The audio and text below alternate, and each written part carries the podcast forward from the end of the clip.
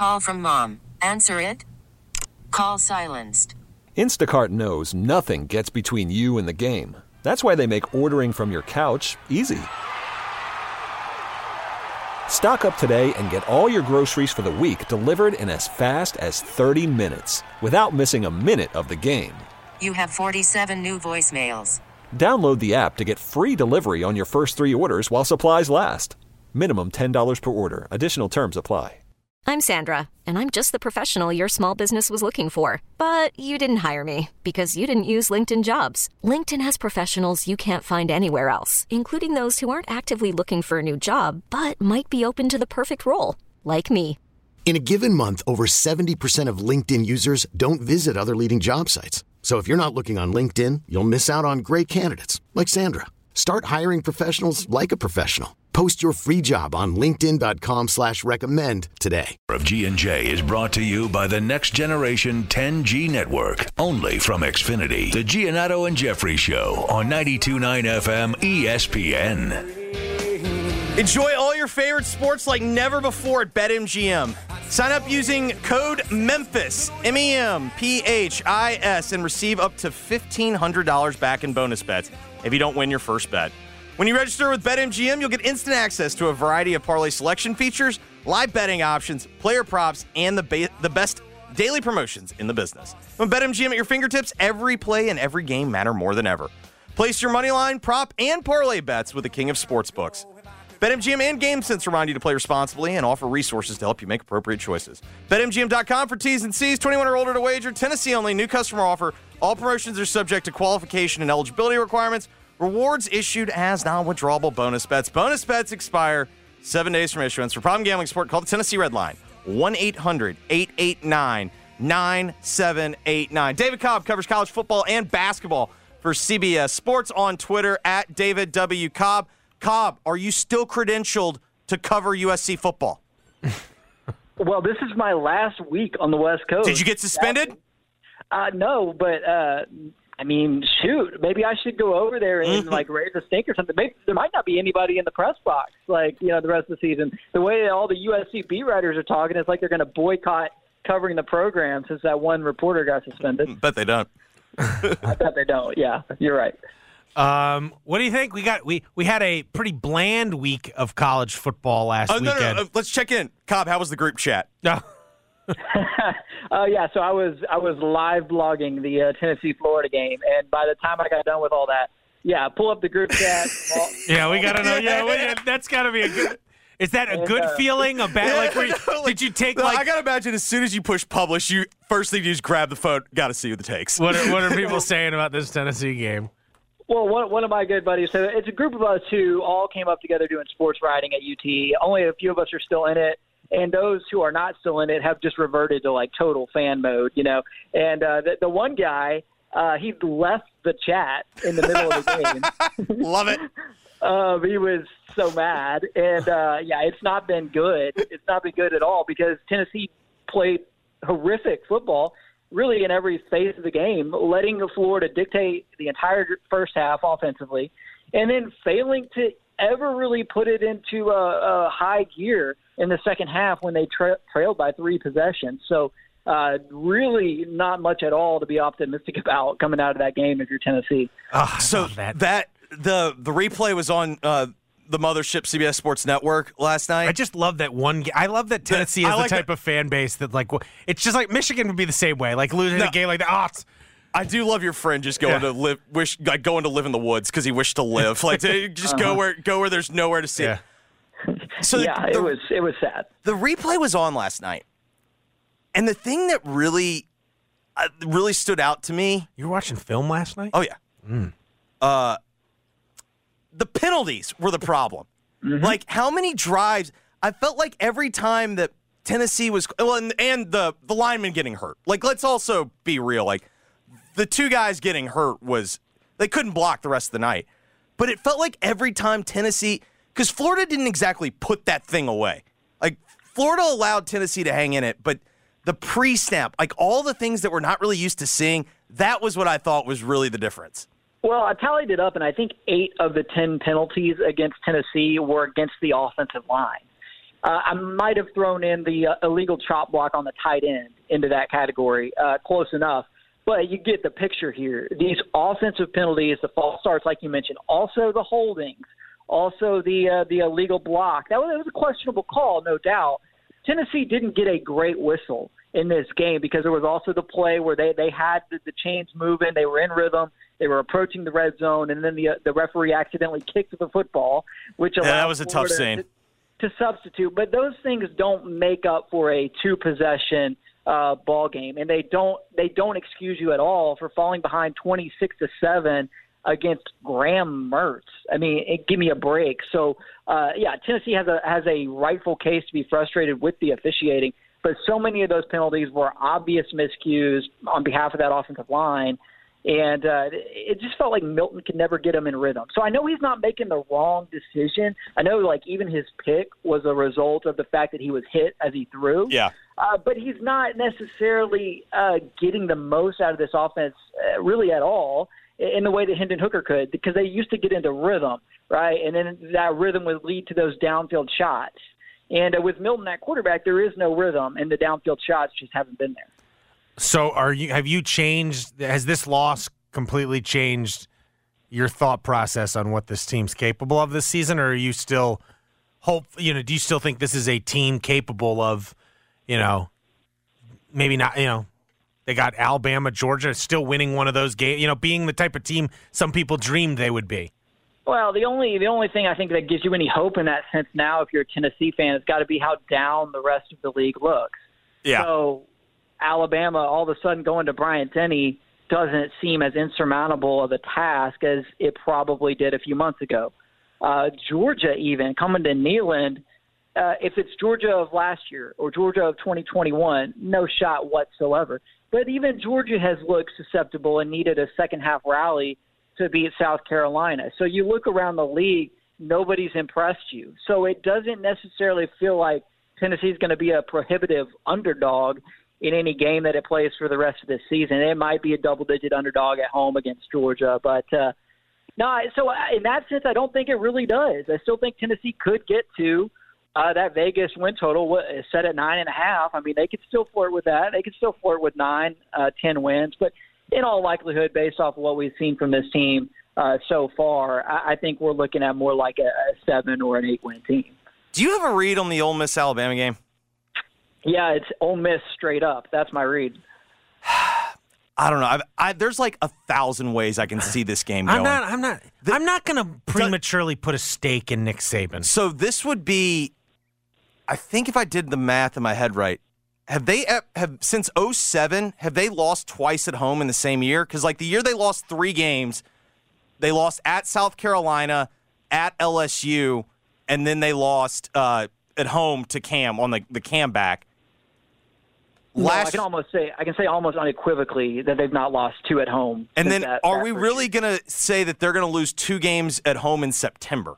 This isn't Alabama, though. This isn't Nick Saban's Alabama. This is closer to 07 Nick Saban Alabama than anything that we've seen in the years since. I really believe that. This team is not even close, not even close to what we would consider some of the uh, underperforming Alabama teams of the last decade. I mean, guys, they almost, like, they had to use a late touchdown to win on the road against a South Florida team that had four total victories over the prior three seasons. I mean, But don't you think they looked like I know they lost to Texas with Milroe as the quarterback. They look even though he's got his flaws, obviously, they look like a significantly more cohesive offense with him as the quarterback the first two games. And if you combine that with their defense, I'm not saying they're you know they're very clearly doesn't feel like you're right. They're typical Alabama, but like, do you really think they're going to be like worse than nine and three this year? I think it's possible. I think I think there's a chance that Alabama is an eight and four team this year. In fact, if you know if I were putting the the odds on it right now as a as a bookie or something, I would go eight and a half uh, on the on the win total. They've already got one loss, and, and nothing comes easy in this league, even though the league stinks this year. So. Uh, yeah, so the, the the problem with with Milroe is that the running game is not the anchor that they thought it was going to be at Alabama this season. We heard all the hype about the offensive line this offseason. It felt like Nick Saban, with the hires he made, was trying to go back in time and play some bully ball. but the offensive line hasn't been good enough for them to you know sort of ground teams into submission uh, with the run game. And when you don't have a quarterback who you're totally confident in, uh, I think that really uh, magnifies the issues in the run game. So I just don't know what this team turns to offensively, aside from a impro- improvising, you know, Jalen Milroe scramble uh, when it needs to pick up a first down in, in a uh, in a key situation. So the last time I, I, I double checked, the last time they lost twice at home the same year was the 07 year.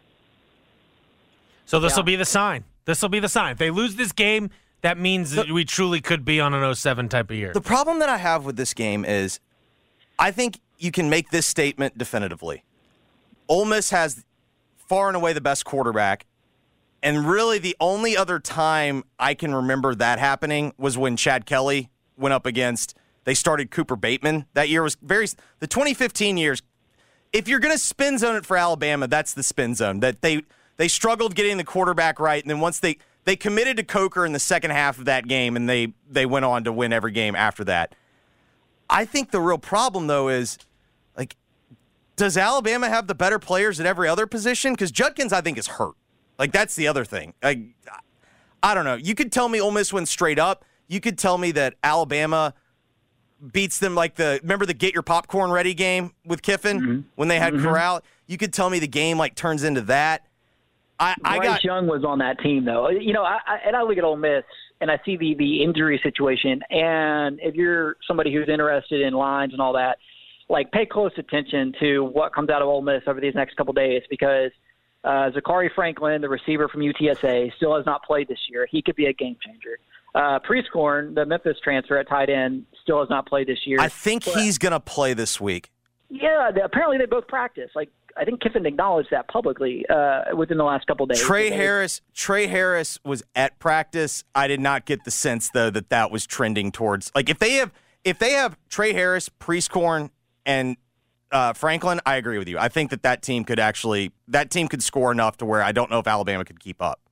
And how about the the, the Golding element of this too? Because it's obviously always entertaining when Kiffin plays former boss Nick Saban. He's a more high profile uh, coach, but there, there's an element of revenge here for Pete Golding. Would he not love anything more than to go out there and hold Alabama to 14 points in Bryant Denny, right, with a, a new team in the SEC West? I think you want to you want to get your tinfoil hat on. Yeah. So the the Kiffin comment about T. Rob calling the defense, Travaris Robinson rather than Kevin Steele I think that was Kiffin taking up for his boy, or perhaps even worse.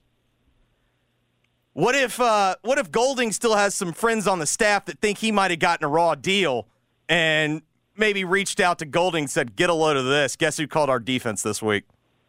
Oh yeah, and I, I don't doubt that there's some back channel communications going on there. And and all that sort of combines to like cast a little bit of a doubt over where Alabama is at right now. Not just in terms of the quarterback, not just in terms of uh, the the talent and can they figure it out. It's like it feels like there's some stuff going on behind the scenes there, where maybe all these years of, of staff attrition, year after year after year, are starting to take their toll a little bit on that Alabama culture. At a time when you see other programs nationally really elevating themselves to compete and surpass them. How much does that Clemson line stink to you with Florida State? I don't know which side to take on it though, because I think they're they, begging you to take Florida State, right? Look, it's the number four team. You only have to give up a field goal. Doesn't that like to me like that's what they're begging you to do? You know, but I flash back to the Duke loss for Clemson, and Dabo Swinney was right in the sense that they ran for 200 yards and threw for 200 yards in that game and lost for like the first time in program history. And so if they don't turn the ball over 17 times in that season opener and beat Duke, we're looking at this thing totally different. Uh, so Death Valley, I just don't feel like Clemson rolls over and plays dead against a, a Florida State team that almost lost at BC. All right. Um, what do you make of this Ohio State Notre Dame game? This is the the two highest ranked teams. This is one you know everyone knew was going to be a huge game when you know when it was put on the schedule, and it is a huge game. What do you what do you make of that one? Yeah, it's it's crazy that it might be the second biggest game of the weekend when you've got two of the all-time winningest programs, both ranked in the top ten, both undefeated, And I'll bet when we get the ratings next week, uh, Yep. Colorado and Oregon ends up uh, outdoing it uh, but by uh, a mill or two. But still, a, a huge game because it's kind of the chance for Kyle McCord to put his stamp on this Ohio State offense and prove that, hey, uh, we lost C.J. Stroud, but we're still elite. And they've made strides, he and Marvin Harrison Jr. have over the last couple of weeks. Uh, but but uh, Notre Dame looks so much better uh, than, than it did for most of last season. Sam Hartman, the upgrade at quarterback there, has been so obvious and tremendous and impactful that it's also going to be a, a huge test for Jim Knowles, the, the Ohio State defensive coordinator. Like they were marginally better on defense last season in his first year, but it's year two. It's time, you know, for that Ohio State defense to take the big step here. And this is this is kind of their chance to show whether or not you know they're ready for that. All right. So I'm on I'm on your website. Y'all, there's a headline. Miami tight end Cam McCormick petitioning ACC for a ninth year of eligibility. Nice. Guys, what are we doing here? Nine? Nine. What's that? That that that, that even takes the, the Tommy Boy joke to like another extreme. You know, it's like a lot of a lot of people go to college for seven years. Yeah, they're, they're called, called doctors. It's like, what is what's a nine Williams year? Is, DeAndre Williams is out here saying, "Hmm, well, let me look into this." I mean, in fairness, bit. DeAndre's only Yeah, asking for five years. Yeah, like DeAndre. Yeah, that, that ain't nine. He's just he's just asking for one of those five years to not count. yeah. It's amazing. Yeah, if, if I'd had nine years of college eligibility, I'd I'd be a, a very recent graduate. How did he even That- get eight? guys- I, here's the question: How did he even get That's, eight? that's two years past Van Wilder. Well, you know, you got, you got the COVID year and a medical red shirt and a uh, and a sit out transfer and then a second medical red shirt and you know. Nine years. All right. He- he's probably done more paperwork than playing. Like honestly, to get nine years of eligibility. Okay, so it says the 25 year old started his college career at Oregon and spent seven seasons with the Ducks program. That in like that alone should be like, hey, buddy, you're done playing college football. Like, But how many years? So has he actually like had a big role in any season? uh, No, I, I don't think so. But he he does play. He's never Okay. been like an all conference performer, but uh, he does play. I mean, shoot, if you're getting a little bit of he played all 13 NIL games. He played all 13 games for the first time in his career last year. He Well, also he's, he's, he also had a score in that Ohio State game. Oh, he's going, guys. He's going for the record, though. That's what he's doing. He's currently tied with Northern the Illinois' of- Kyle Pugh for the longest college football tenure in FBS history. No player has ever been granted nine season of eligibility. This is for a record, Jeffrey. That's why he's doing it. Well, the reason why it's a record is because we don't let you play for more than five years. And they like extend Oh, so here's what it is. So here's what it is. He redshirted his true freshman season at Oregon, then played a lot as the sec- his second year. got hurt. Then third year got hurt, required multiple surgeries. He didn't play for three years because of the injury. Then he returned last year. So it's only his. It's only going to be his. It really, truly is only going to be his like fourth year playing football. It's just he he took three years off, recovering from multiple injuries, Yeah, it sounds to me multiple like surgeries. The uh, the action he should be pursuing is a medical malpractice lawsuit. Yeah, like something happened in his recovery, and that's why. Okay, I'm, I'm, I'm okay with this. Let him set his record. Let him set his No, record. I'm sorry. Like nine years is too much. Like you're you're you're done. the other thing though is why is he petitioning the I'm thinking ACC? why is he not petitioning the NCAA? Because they're the ones that do eligibility, right?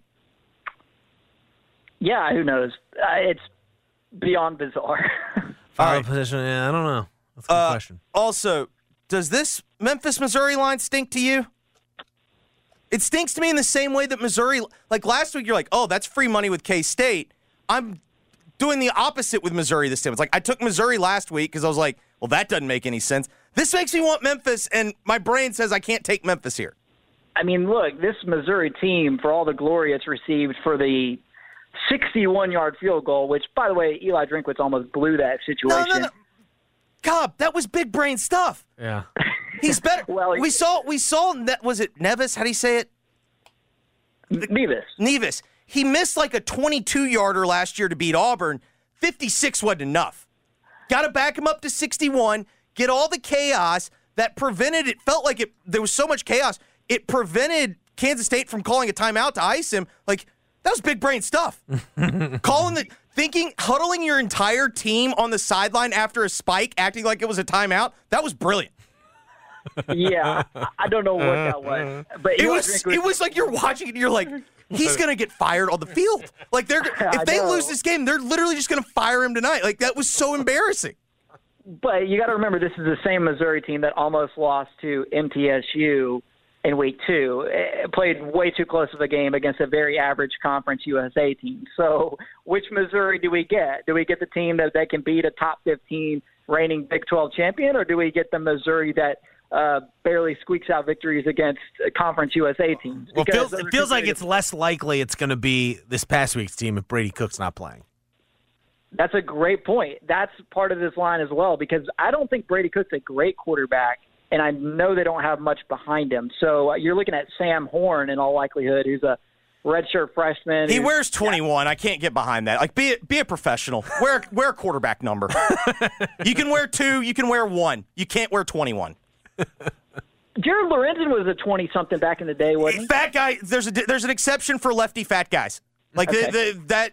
Jared Lorenzen was beyond a quarterback. That was a I believe- I believe that was a Te- transcendent athlete. Tevin Carter on Memphis. Yeah, I he think does. is 21. He does too. Shea he's- Patterson wore 20, and I said it even then. I go, it's stupid. Like, like this is dumb.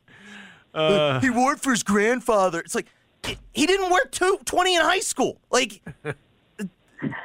wear a quarterback number. uh, there's what is it? I feel like I'm okay with random numbers. If you're not gonna wear a quarterback number, I can't trust you because you're not paying attention to the details. How do I know that you're gonna be watching film and that you're gonna be prepped in the game? You're not even starting with the most basic thing: is look good, feel good, play good. Well, it's like Skyy Moore. He wears 24. I, I'm sorry, I can't. I can't get down with that. He's a receiver wearing 24. Do you think? Do you, what what chance do you give Memphis in this one? Uh, I didn't love the way they played against Navy. Really? I, I like what makes you fact say they- that? I like the fact that they won the game, but I didn't like the journey to get there. It, it did not inspire confidence. I mean, look, I, I wish they they were playing this game for, for for everything in me. Play this game in Memphis. Why, like y'all tell me, remind me The why buyout. The buyout was The, on. the, the contract was written up in like 2010. It was agreed to like years ago, and it only included a buyout of two hundred thousand dollars. And so last year, Missouri, looking at its schedule, I'm sure Eli Drinkwitz is like, "Why the hell am I?" I'm know, not, yeah, I I'm in a contract. I saw what happened to Leach when he went there. Yeah, I'm Yeah. playing. You know, why the hell are we going to that? And then they looked into it, and it's like, what's two hundred thousand dollars to an SEC school like Missouri? And so, Mem- but Memphis, you know, that would have put Memphis in a rough spot a year out. You know, uh, this was supposed to be a big game, so to basically to salvage it, Memphis agreed to. They had no real. They had no. They were going to lose. was the option was this was the compromise was get a million bucks and go play in St. St. Louis, Louis. versus like having to find lose, another get buy. two hundred thousand dollars Yeah. and probably pay more than that to go find a buy game at the last minute, and your schedule's significantly downgraded. Like so, this was this was the best of a bad situation for Memphis, unfortunately. Fair, fair, fair enough. Here's what I want to see in this game. I want to see if Memphis shows me enough t- to make me believe they can compete in the AAC. Because I know you're after the Navy game, you're like, no, they can't compete in the AAC. But nobody in the AAC is really impressing me all that much. I mean, Tulane has uh, injury issues. Michael Pratt's been out. Right, uh, Florida Atlantic, I thought would pop year one under Tom Herman. They have not. UTSA has been very disappointing to this point. They've got a shot in Knoxville this weekend to do something crazy. Uh, Jeff Jeff Traylor said after the game, like, there's got to be a better way to make a living. Like, is that that's what you want to hear from your coach? Uh, You know, like, what, what else could I be doing for money? Dude should have jumped after last year. They had a storybook season. Now he's kind of kind of trapped there. Uh, but the AAC isn't isn't really impressing me to this point. I feel like Memphis still has a chance to compete in this league. And if you go out there and play a close game against a Power Five team, uh, then then I think that sort of validates your ability to uh, make some noise in the AAC. All right, lastly, is Arkansas live in this game against LSU? I I like LSU. I mean, it's a heavy number. I mean, it's like it's like 17 almost- and a half, 18, something like that. Yeah, uh, I, I don't trust Arkansas. Their receiving corps, it, to me, is is a is a problem. Uh, BYU, I mean, they had BYU on the ropes and at home and, and, and couldn't close it out. And after what LSU did to Mississippi State, yikes, man! I, I don't like I don't like the the Hogs in Death Valley in this spot. All right, buddy. We appreciate it. Thanks, Dave. No problem. Thanks, guys. David Cobb of CBS Sports. I watched a lot of that BYU game. Mm-hmm. I'm sure I'm going to pay the price for this. I kind of like Arkansas in this spot. So, Arkansas, mm. if you look at college football data's post game win expectancy, Arkansas was like a 96. If that game was played out down to down, like they had a 96% chance of winning.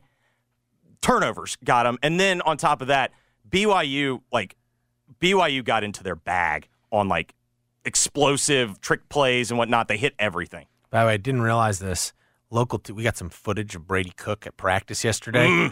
Bulky brace, taking got some shots of him taking air snaps, doing like fake RPOs.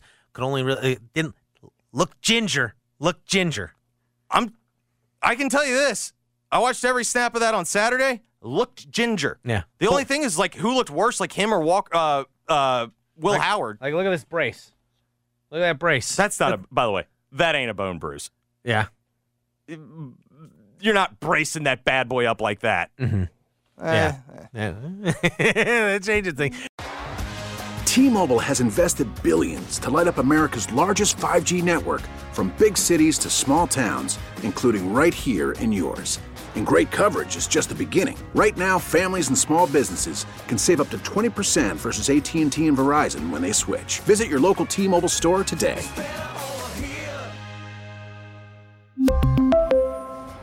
Plan savings with three lines of T Mobile Essentials versus comparable available plans. Plan features and taxes and fees may vary. We get it. Attention spans just aren't what they used to be heads in social media and eyes on Netflix. But what do people do with their ears?